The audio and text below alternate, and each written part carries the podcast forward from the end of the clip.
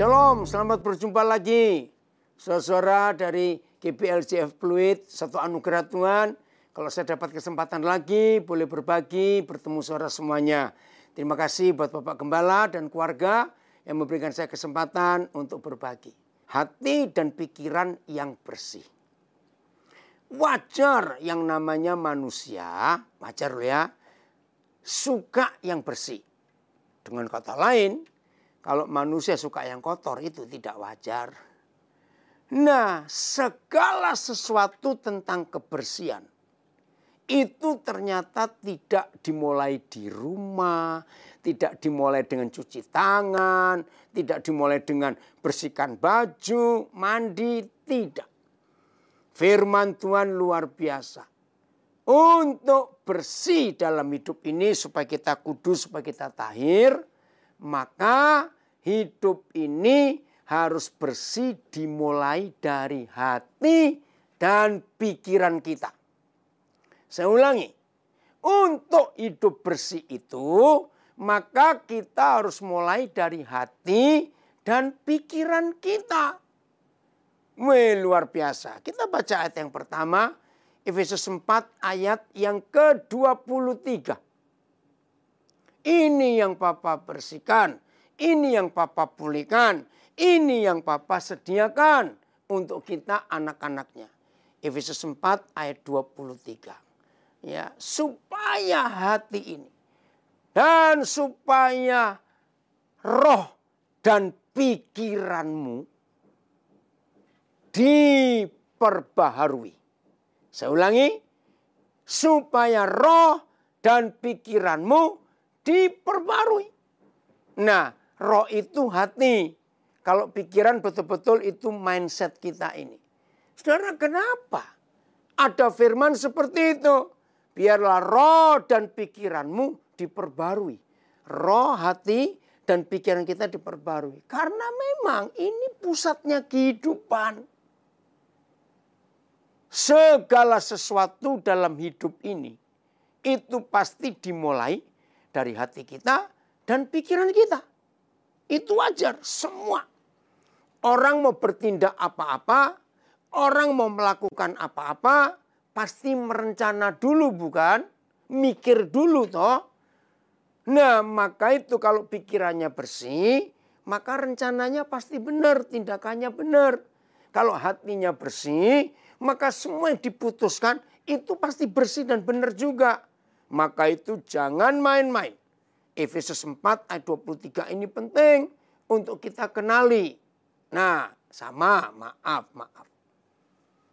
Suami istri ya yang gampang curiga. Tolong perhatikan. Suami istri yang gampang curiga. Saudara, saya harap nggak ada yang marah atau tersinggung kalau saya katakan ini. Jangan. Ternyata curiga itu dimulai dari hatinya sendiri yang sudah kotor dan pikirannya yang sudah kotor. Karena hati dan pikirannya sudah kotor, maaf. Maka kalau dia melihat orang lain, ya dia pikir orang itu sekotor pikirannya dan sekotor hatinya. Sehingga dia mencurigai orang lain. Wih, jangan-jangan dia begitu. Wih, pasti dia begitu. Nah, saya mau berkata, ini wajar.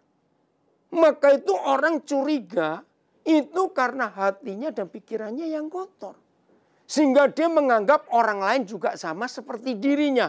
Aduh maaf loh saya berkata ini. Orang yang hatinya bersih. Orang yang pikirannya bersih saudara. Catat ini. Yakinkan diri orang itu. Bahwa saudara nggak pernah punya curiga dengan siapa pun juga. Saya ulangi ya, ini kalimat penting. Orang yang hatinya bersih dan pikirannya bersih. Dia itu nggak akan bisa curiga kepada siapa pun juga. Yakinkan itu. Nah orang yang hatinya bersih dan pikirannya bersih. Ih, hidup itu enak saudara. Ke mana-mana itu bebas. Maaf ya, ini konsep penting dalam hidup kita. Nah, selama COVID ini ada hal yang lucu. Nggak tahu saya perhatikan tidak. Gini, ternyata virus corona atau COVID-19 ini itu kalahnya dengan sabun, saudara. Coba dengarkan semua pendapat para ahli, termasuk pemerintah. Cuci tangan dengan sabun, cuci tangan dengan sabun. Nggak cuma cuci tangan. Nah terus logika saya. Nah kalau memang cuma kalah dengan sabun, ngapain ribut-ribut vaksin? Ayo minum sabun yuk. Begitu maksudnya. Ya bukan. Lo serius loh. Ternyata virus ini kalahnya cuma dengan sabun. Lucu ya. Nah, tapi yang sudah masuk ke dalam itu nggak bisa dibersihkan dengan sabun. Yohanes 15 ayat 3. Inilah satu-satunya ayat dalam seluruh Alkitab yang memberitahukan manusia kapan hati bersih, kapan pikiran bersih. Itu hanya ada di Yohanes 15 ayat 3. Begini kata Tuhan. Kamu memang sudah bersih Bukan karena minum sabun dulu ya. Kamu memang sudah bersih karena segala firman yang telah ku sampaikan kepadamu. Wih, saya suka melihat itu. Saya balik, saudara. Kapan pikiran kotor? Kapan hati kotor? Sama, mendengar firman orang. Ketika ada orang berfirman, ini untuk memudahkan ya. Kan Tuhan Yesus berkata di Yohanes 15 ayat 3, kamu memang sudah bersih karena firman yang kukatakan kepadamu. Nah ternyata pikiran ini kotor, hati ini kotor. Karena ada orang ngomong yang nggak benar. Hoax dan sebagainya itu. Begitu kita terima firman orang itu. Otomatis kotor. Otomatis itu. Maka itu sekarang kita milih. Kalau ada firman yang berkata, kamu memang sudah bersih karena firman yang kukatakan. Ya kita lebih baik terima firman dong. Daripada terima perkataan orang yang bikin rusak hidup, bikin marah, bikin tersinggung, dan sebagainya. Oh terima kasih Bapak di surga. Ternyata untuk membersihkan pikiran dan bersihkan hati. Cukup mendengar firman, menerima firman, lakukan firman. Wah hidup ini bersih betul-betul. Nah hidup yang bersih itu ringan. Nggak ada beban. Hidup yang bersih itu membuat aduh semuanya jadi lega, jadi bebas. Serius saudara. Nah sekarang pilihannya di antara kita. Kita mau dengar siapa? Maaf, jangan tersinggung. Kenapa faktanya? Firman Tuhan itu sulit di, dihafalkan. Maaf ya, jangan marah. Tapi kok firman mama mertua gampang dihafalkan ya. Terus nyantol di sini. Maaf. Kenapa? Itu diingat terus, direnungkan terus. Maka itu hafal. Nah itu buat kotor hidup. Di Alkitab tidak ada perintah baca Alkitab. Hafalkan Alkitab. Enggak ada. Puji Tuhan saya bersyukur untuk itu. Kalau ada saya protes duluan. Tapi yang ada renungkan firman. Perkatakan itu siang dan malam. Beda loh saudara, membaca dan menghafalkan. Itu hanya menguasai permukaan. Tapi kalau merenungkan dan diucapkan, itu menguasai sampai ke sedalam-dalam hidup kita. Serius, maka itu kenapa firman mama mertua lebih gampang dihafal? Karena direnungkan tiap hari, terus diperkatakan. Ketemu ipar ngomong. Eh tadi mama ngomong apa? Maaf. Karena tiap hari direnungkan dan diperkatakan ya jadi hafal. Begitu seharusnya firman Tuhan supaya membersihkan hati dan pikiran kita. Bapak kita itu luar biasa. Jadi untuk membersihkan baju yang kotor, saudara bisa, bisa milih mau deterjen sabun merek apa banyak. Tapi untuk membersihkan hati dan hidup dan pikiran cuma satu, firman. Firman, firman kita menerima firman itu, maka firman itu otomatis membersihkan kita. Tapi ada masalah. Apa itu masalahnya? Hati dan pikiran ini adalah dua bagian dalam hidup manusia. Maaf, yang paling jahat saudara. Saya ulangi. Tidak ada bagian dari hidup manusia sejahat hati dan pikiran Saya percaya saudara setuju dengan kalimat ini. Maka itu dua bagian ini yang paling sering menjadi incaran setan untuk melemparkan sampah-sampah. Begitu pikiran kita dan hati kita kita buka lebar-lebar, setan langsung melemparkan sampah. Begitu sampah-sampah dilemparkan setan ke pikiran dan hati kita, langsung hidup jadi kacau. Pasti kacau, saudara. Karena yang tidak-tidak muncul. Nah itu tadi maaf. Orang di samping kita nggak ngapa-ngapain. Tapi pikiran kita sudah rusak. Kita jadi curiga. Kita jadi nggak suka. Padahal dia nggak ada apa-apa. Cuma karena hati dan pikiran kita yang kotor. Saya percaya selama kita hidup sampai umur sekian ini. Sudah sering tuh ngalami hal seperti itu. Orang itu nggak buat apa-apa. Bahkan nggak mikir apa-apa. Tapi kita jadi curiga. Karena pikiran kotor, hati kotor. Maka itu jahat saudara. Hati dan pikiran kalau tidak dijaga baik-baik. Wih, ngeri sekali. Udah, sekarang hati.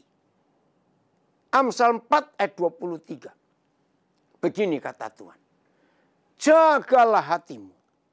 Peliharalah hatimu. Guard your heart. Above all else. Jaga hatimu, pelihara hatimu, awasi hatimu lebih daripada apa pun juga.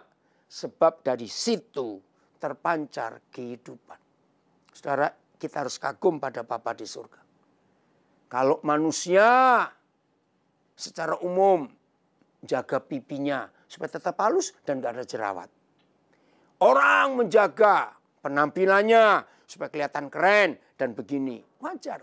Ada orang jaga mobilnya, ada orang jaga rumahnya, ada orang jaga kekayaannya. Lebih daripada apa pun. Enggak apa-apa, terserah. Tapi ingat mulai hari ini. Bapak kita tidak minta kita untuk menjaga apa-apa. Lebih daripada apa pun. Kecuali menjaga hati kita. Berarti ini penting dong. Kalau sampai surga pesan jaga hatimu ya, awasi hatimu ya, pelihara hatimu ya. Berarti penting hati itu. Memang Hati itu penting. Zaman dulu saudara, zaman kerajaan-kerajaan dulu ya, kita semua pernah baca sejarah. Satu-satunya yang sangat dijaga dan rahasia bagi setiap kerajaan zaman dulu adalah mata air. Ya sumber air kerajaan itu. Pernah dalam sejarah saya lupa kerajaan apa. Hei, ada satu penasihat yang disumpah. Ternyata membocorkan rahasia air minum mereka di mana tempat air di mana kepada kerajaan tetangga. Langsung dibunuh. Karena bahaya. Karena kalau sampai kerajaan lain yang ingin merebut kerajaan itu. Nggak perlu perang, nggak perlu ongkos mahal, nggak perlu biaya mahal. Temukan sumber mata airnya, beri racun, maka semua penduduk itu mati. Nah kalau sudah mati nggak perlu perang. Nah ternyata cara iblis itu sama sampai hari ini. Dari dalamnya akan terpancar kehidupan. Nah karena kehidupan itu dari dalam hati, maka lawan katanya kehidupan adalah kematian. Itu sebabnya untuk membunuh meracuni banyak orang. Cukup racuni satu hati di orang itu. ya Maka orang-orang di sekitarnya akan keracunan semua. Wih, ngeri sekali. Maka itu jaga hati ini. Jangan ada hal-hal lain yang merusak hidup ini. Selama saya hidup saya belajar dari tiga benda kecil. Sampah kecil. Yang iblis selalu buat. Untuk membuat racun dalam hidup kita. Satu khawatir. Wih ini merusak. Begitu setan berhasil melemparkan kekhawatiran di hati orang itu. Habis sudah dia nggak bisa berdoa, dia ketakutan. Contoh khawatir COVID ini loh. Saudara kan dengar bukan? Sebagian besar orang yang meninggal waktu kena COVID. Itu yang membunuh bukan si COVID-nya. Tapi stresnya orang itu loh. Dan itu betul. Maka itu khawatir ini jahat. Jangan anggap enteng. Was-was. Jangan-jangan. Ya kalau iya. Uh, itu mengotori hati. Itu racun pertama itu sampah pertama yang iblis gampang masukkan ke hidup manusia ke hati kita. Hal yang kedua, nggak suka jengkel, tersinggung. Ini hal kedua. Weh, begitu kita dilempari kotoran itu, nggak suka, tersinggung. Sudah, langsung kotor hati ini. Begitu hati ini kotor, yang ter, yang terpancar keluar. Ingat, lawannya kehidupan itu cuma kematian. Yang ketiga, macam-macam bisa karena percabulan, ya dan macam-macam. Tapi ini hal-hal kecil yang kita harus tahu. Nah, maka itu saudara, kalau papa pesan Amsal 423, jaga hatimu, pelihara hatimu. Daripada apa pun juga, ya sudah kita turuti. Ya, khawatir, benci, jengkel, ya, percabulan jangan ada di hidup kita. Maka hidup ini akan tenang, hidup ini akan bahagia. Nah, mindset. Ya, dunia pakai kata mindset. Pola pikir ini sama. Saya beri contoh ilustrasi gampang sekali. Ada seorang yang nggak ngerti komunis sama sekali, nggak ngerti. Bahkan dia baru dengar kata komunis ketika ada orang memberi buku tentang komunis. Begitu dia baca, tiga bulan kemudian kita ketemu dia. Maaf ini cuma contoh. Wih, dia berkata, aku sedang jadi komunis. Loh, kok cepat sekali? Ya karena dia baca itu. Mindsetnya langsung berubah. Sama apa yang rajin kita baca, itu yang mempengaruhi pikiran kita. Apa yang rajin kita dengar, itu yang mempengaruhi pikiran kita. Maaf ya, lihat. Berapa waktu yang lalu banyak demo-demo ini, demo itu. Dan rata-rata yang ketangkap masih anak-anak muda. Tahu jawabannya, kamu demo untuk apa? Enggak tahu. Loh kok enggak tahu ikut? Ya karena kami disuruh. Kami dikasih uang. Kami kasih nasi bungkus. Nah itu mindsetnya berubah. Ya seneng rame-rame aja. Nah seperti itu hidup. Maka itu apa yang paling banyak kita dengar dan apa yang paling paling banyak kita baca, maka pola pikir kita akan terpengaruh. Terpujilah Tuhan kalau saudara dan saya memutuskan hanya merenungkan firman Tuhan dan memperkatakannya itu. Meyakinkan diri saudara hidup ini bersih, hidup ini merdeka, hidup ini nyaman, hidup ini enak. Karena pikiran dan hati kita ringan, bersih, nggak curiga, nggak was-was, nggak jangan-jangan, nggak takut ini, nggak khawatir. Tidak, saudara.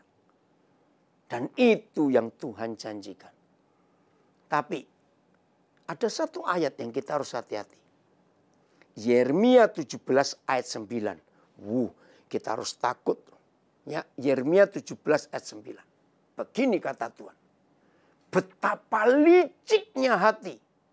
Lebih licik daripada apa pun juga. Tidak ada pribadi lain di dunia yang pernah berkata satu-satunya tempat yang paling licik, yang paling jahat. Licik itu artinya jahat. Banyak manipulasinya, banyak trik-triknya, banyak intriknya. Itu ternyata cuma hati. Betapa liciknya hati. Lebih licik daripada yang paling licik. Satu kali saya dalam keadaan tenang gitu. Saya ngajar sekolah minggu. Ada anak-anak tanya, Om apa sih lebih licik dari yang paling licik? Aduh saya sih nggak pernah siap. nggak pernah tahu ada akan ada pertanyaan seperti itu. Tapi hebatnya roh kudus. Cek, langsung masuk di pikiran kita. Wah anak-anak itu jadi ngerti. Saya tahu belut. Tahu ya? Belut, il, kecemplung oli. Hi. Ngerti enggak? Itulah hati manusia. Itulah hati manusia jahat sekali. Kalau hati ini kita enggak jaga, itu dia. Maka kelicikan ada di hidup kita. Maka itu jangan main-main dengan hati. Jangan main-main. Dia ada dalam hidup kita. Dia ada di mana-mana kelicikan itu. Tergantung sekarang kita bagaimana cara kita mengatasi dan menjaga hati itu. Tergantung. Puji Tuhan kalau kita strict, kita kuat, kita tetap ada pada jalur firman. Percayalah hidup ini luar biasa. Jadi siap ya. Hati kotor, pikiran kotor, Karena kita dengar orang ngomong, baca sesuatu, lihat sesuatu. Hati bersih, pikiran bersih karena firman Tuhan. Kan gampang toh seharusnya saudara. Tinggal kita milih mau yang mana. Maka itu yang hari-hari ini maaf.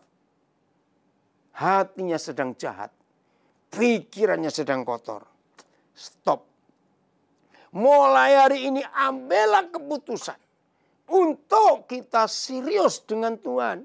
Mengerjakan apa saja. Sesuai dengan firmannya. Kalau sebegitu hidup ini dijaga. Maka itu pemazmur pernah menulis di Mazmur 119. Dengan apakah seorang muda bisa menjaga kelakuannya bersih dari kejahatan. Selain menjaganya dengan firmanmu. Terima kasih Bapak. Ada seperti itu. Jadi di masa-masa seperti ini saudara. Supaya hati kita nggak kotor, pikiran nggak kotor.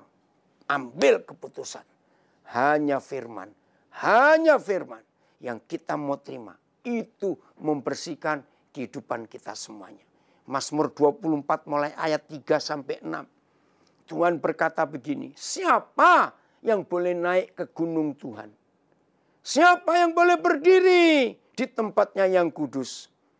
Selain orang yang bersih hatinya, suci tangannya. Nah, kalau tangan memang nggak ada kata pikiran, tapi artinya sama segala sesuatu yang dipakai eh, yang pakai tangan itu bicara pekerjaan. Nah, menyatakan apa yang kita kerjakan itu adalah apa yang kita pikirkan. Karena dari pikiran itu dikeluar bentuk pekerjaan itu. Jadi Mazmur 24, cara baca malah tiga nanti. Siapa yang boleh naik ke gunung Tuhan yang kudus? Siapa yang boleh berdiri di tempat kudusnya? Dua syarat aja yang saya baca. Nanti saudara sisanya baca sendiri yang bersih hatinya, yang murni hatinya, dan yang suci tangannya. Itu bicara tentang hati dan pikiran kita.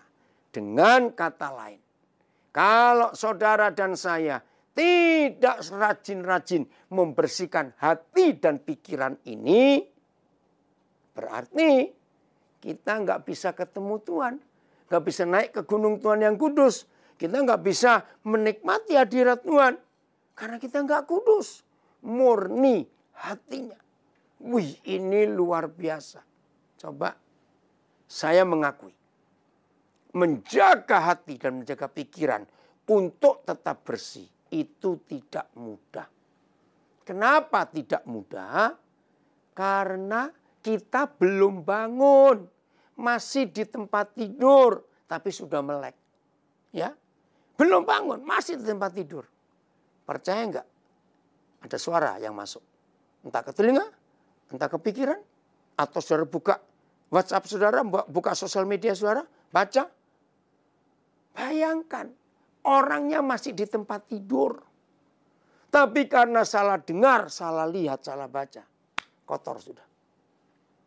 Nah, apalagi setelah kita keluar rumah. Bahkan baru keluar kamar saja kalau pagi. Terus kita melihat barangnya nggak beres di sekitar kita. Wih bisa ribut itu pagi-pagi. Langsung kotor hati ini. Langsung kotor pikiran ini. Apalagi kalau kita sudah keluar rumah.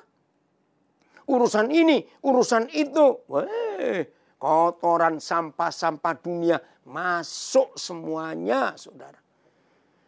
Jadi saya menyetujui kalau ada di antara saudara berkata, aduh susah menjaga hati dan pikiran tetap bersih itu susah. Saya setuju. Tapi bukan berarti, bukan berarti nggak bisa loh ya. Bisa. Karena kita menjaga dengan firman Tuhan. Maka kalau hidup ini kita pakai menjaganya dengan firman Tuhan. Hidup ini akan luar biasa. Mazmur 73 ayat 1. Saudara semua kita sering menyanyi. ya Tuhan itu baik God is good all the time. Wah sudahlah nyanyilah sampai bagaimana. Ternyata menurut Mazmur 73 ayat 1. Papa di surga tidak bisa baik kepada semua anak-anaknya. Lu kok bisa begitu? Baca aja ayat itu.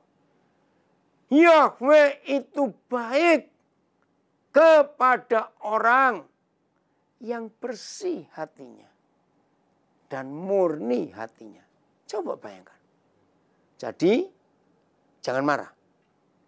Kalau ada di antara kita sempat kecewa, sempat jengkel dengan Tuhan, terus sempat ngomong begini. Aku ini kurang apa Tuhan? Aku ini doa pagi rajin, doa puasa rajin Tuhan. Aku ini rajin baca Alkitab. Kurang apa?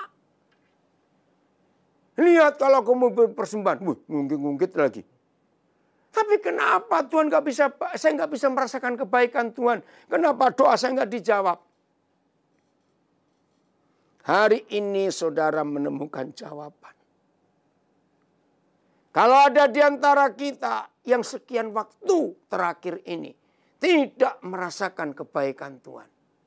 Maka dengan Mazmur 73 ayat 1. Mau tidak mau saudara harus memeriksa hati dan pikiran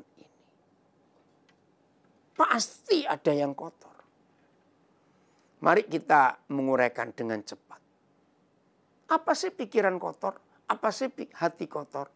Yaitu kelihatan dari tindak tanduknya setiap hari. Suka mencurigai orang. Sulit percaya orang. Timbul iri hati. Timbul dengki. Itu salah satu bentuk hati orang itu kotor dan pikirannya kotor. Maaf.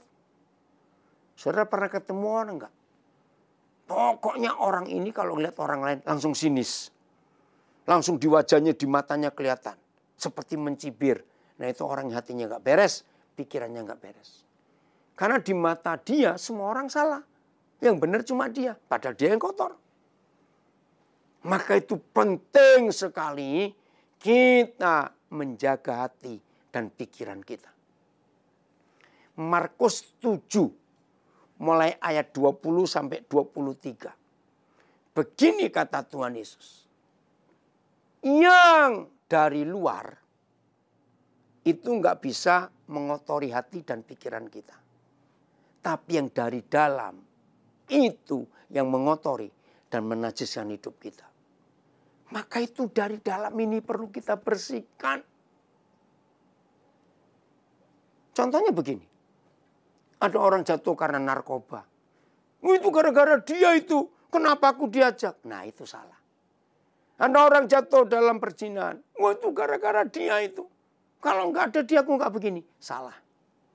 Ada orang jatuh judi. Wah itu gara-gara dia. Kalau nggak ada dia nggak mungkin begitu. Hari ini bertobat. Jangan suka nyalakan orang lain. Jangan suka mencurigai orang lain. Bersihkan hidup ini. Begini arti kata Markus 7 ayat 20 sampai 23. Maaf, saya beri contoh Daud. Daud jatuh dalam perjinahan. Hampir semua orang berkata nyalakan Batseba. Itu salah. Batseba nggak salah kok. Itu jamnya orang mandi. Yang salah kan yang lihat. Betul tidak? Nah, kalau di hati Daud, di hati saudara, di hati saya, tidak ada hati kotor. Nggak ada hati perjinan atau percabulan. Maaf loh. Mau ngeliat banyak orang yang telanjang pun. Nggak terpengaruh. Memang di dalam ini nggak ada apa-apanya. Tapi orang yang hatinya dan pikirannya sudah kotor dengan perjinan. Lihat lemari aja bisa nggak enggak pikirannya. Loh betul tidak. Yang salah kan pikirannya dan hatinya. Oh, orang lain disalahkan. Nggak bisa. Saya beri contoh lain lagi. Kalau di hati orang itu nggak ada sifat mencuri. Nggak ada loh ya. Pas jalan, wih ada duit warna merah, lima lembar lagi. Nah, kalau orang itu ada hati pencuri, pasti begini. Tuhan terima kasih doaku kau jawab tadi pagi. Awas kamu ngomong begitu. Orang yang nggak punya sikap mencuri di hatinya. Dia bingung. Aduh ini uangnya siapa ya? Aduh kasihan yang punya uang ini. Nanti dia cari-cari di mana. Carikan satpam. Security yang sedang bertugas. Tolong titipkan. Nah waktu saya ngajar ini ada yang nyeletuk. Nah satpamnya jujur atau tidak. Nah itu mulai. Berarti dia ikut mencuri juga. Nggak urusan. Mau dia nggak jujur atau tidak. Itu bukan uang kita. Nitipkan. Tolong ya Pak atau Ibu. Kalau ada orang lewat cilingak-cilinguk di sini. Mungkin ini uangnya dia. Nah tapi ada yang jawab lagi. Terus kalau nggak ketemu satpam. Awas kamu ngengkel terus. Saya jawab begini. Tetap uang itu bukan uang saudara. Bawa uang itu. Sambil saudara jalan, lihat kiri kanan. Siapa yang sedang lapar, mukanya sedih apa. Bagikan itu. Tapi orang, itu kalau yang nggak punya sikap mencuri. Tapi orang yang memang di dasar hatinya ada pencurian. Eh, jangan lagi lihat yang warna merah. Lihat yang abu-abu aja diambil.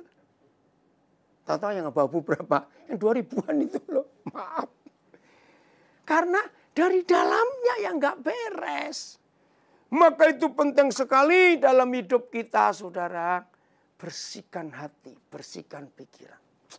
Sungguh. Orang yang hatinya bersih, pikirnya bersih. Aduh hidup itu enak. Hidup itu nyaman. Hidup itu tenang saudara. Lega setiap hari. Jadi rajin-rajinlah untuk memeriksa hati itu. Tuhan janji dalam 2 Tawari 16 ayat 9. Uh, itu keren sekali. Hobi Bapak kita itu, jangan bilang makan, awas kamu. Hobi Bapak kita di surga itu setiap pagi Matanya menjelajahi dunia, inspeksi. Begini bunyinya. Mata Yahweh menjelajahi seluruh bumi. Dan dia mencari cuma satu syarat. Orang yang bersungguh hati kepada dia. Begitu Papa menemukan ada orang yang bersungguh hati kepada dia. Baik luar biasa. Begini katanya. Maka Tuhan melimpahkan kekuatannya atas orang itu. Melimpahkan bukan memberikan. Apa bedanya melimpahkan dan memberikan? Kekuatan loh, saudara. Jangan mikir duit lagi. Kekuatannya. Nah, waktu saya ngajar sekolah minggu, anak-anak tanya juga. Jadi om apa om artinya? Tuhan, melimpah, Tuhan melimpahkan kekuatan. Aduh, saya mikir apa ya? Saya nggak pernah ditanya seperti itu. Roh Kudus saya tanya, Papa, Papa saya jawab apa? Begini jawabannya. Oh, itu wajah anak-anak. Wow. Orang yang bersungguh hati kepada Tuhan dan Tuhan menemukan orang itu, maka Tuhan melimpahkan kekuatannya, maka orang itu saya bilang pada anak-anak itu, pegang lampu, nggak pakai kabel, lampunya menyala. Wih, luar biasa bukan? Maka itu yang merasa loyo, lemah, malas, aras-arasan, ya nggak ada semangat, maaf hatimu nggak beres gitu aja sudah. Ayo kita bersihkan mulai hari ini. Sungguh kalau hati kita ini bersih saudara. Tuhan itu gampang bekerja. Gampang bekerja. Nah saya kembali ke Efesus 4.23 tadi. Jadi kalau Papa ingin memperbarui pikiran kita dan hati kita. Nah saya mau pakai istilah ya ilustrasi. Tolong jawab yang ngerti mobilin, nggak ngerti mobil nggak usah ikut ngomong, ntar salah. Kalau hidup ini mobil, lalu antara pikiran dengan hati, mana yang mesin, mana yang kemudinya atau setirnya. Ayo, ya. Kalau hidup ini mobil, maka mana setir, kemudinya mana mesinnya. Maka orang jawab, pikiran ini setirnya, kemudinya, betul. Hati ini mesinnya. Bayangkan kalau tidak ada Efesus 4 ayat 23. Berarti setir dan mesin hidup kita nggak pernah diservis. Jadi apa itu hidup? Maka itu saudara tema yang Bapak Gembala beri buat kita belajar bulan ini. Hati yang bersih, pikiran yang bersih. Itu mutlak dalam hidup kita. Itu bukan cuma untuk keuntungan kita. Tapi orang-orang yang ketemu kita, orang-orang di sekitar kita kena dampaknya juga. Ini luar biasa. Nah, hati kotor, pikiran kotor. Itu dalam bahasa Alkitab namanya munafik. Jelas? Saya ulangi, hati kotor, pikiran kotor itu munafik. Orang yang pura-pura untuk menutupi kebobrokannya, kejelekannya. Dia pura-pura rohani, dia pura-pura begini. Itu jahat di mata Tuhan. Saudara ingat, tidak ada hal yang begitu dibenci oleh Tuhan Yesus kecuali orang munafik. Ngeri loh. Tuhan Yesus lebih mudah kumpul orang berdosa. Tuhan Yesus bisa makan duduk bersama-sama dengan pemungut cukai. Orang-orang yang jahat itu. Tapi dengan orang munafik. Eh, dia sengitnya minta ampun. Maka itu mari hari ini. Kita mengambil keputusan. Bersihkan hati ini. Bersihkan pikiran ini. Dengan memasukkan firman. Dalam hidup. Maka hidup yang bersih. Orang-orang di sekitar kita pun akan melihat dampaknya. Orang-orang kalau ketemu kita yang hatinya bersih, pikirannya bersih. Enak loh saudara. Karena nggak nggak ada apa-apa yang perlu ditutup-tutupi. Betul? Orang yang hatinya kotor, pikirannya kotor. Selalu coba nutup ini, nutup itu. Nggak ada gunanya. Tuhan tahu semuanya. Hari ini ambillah keputusan. Mulai dari kita suami istri, anak-anak kakak beradik, saudara-saudara semuanya ambil. Aku mau Bersihkan hatiku ini Tuhan. Aku mau bersihkan pikiranku lewat firman Tuhan. Masukkan firman itu di setiap hari di hidup kita. Apalagi yang pagi sampai malam ketemu banyak orang. Dengar ini, lihat itu. Maka semua akan masuk kotoran itu. Tapi begitu kita merenungkan firman, kita menerima firman. Eh, hasilnya akan luar biasa. Senang lo hidup seperti itu saudara. Berbahagialah kita kalau kita menjadi pelaku firman Tuhan.